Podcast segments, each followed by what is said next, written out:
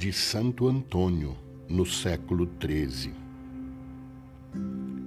Quem está repleto do Espírito Santo fala várias línguas.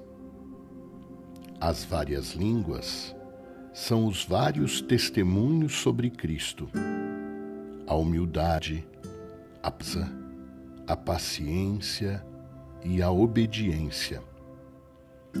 Falamos estas línguas quando os outros as veem em nós mesmos. A palavra é viva quando são as obras que falam.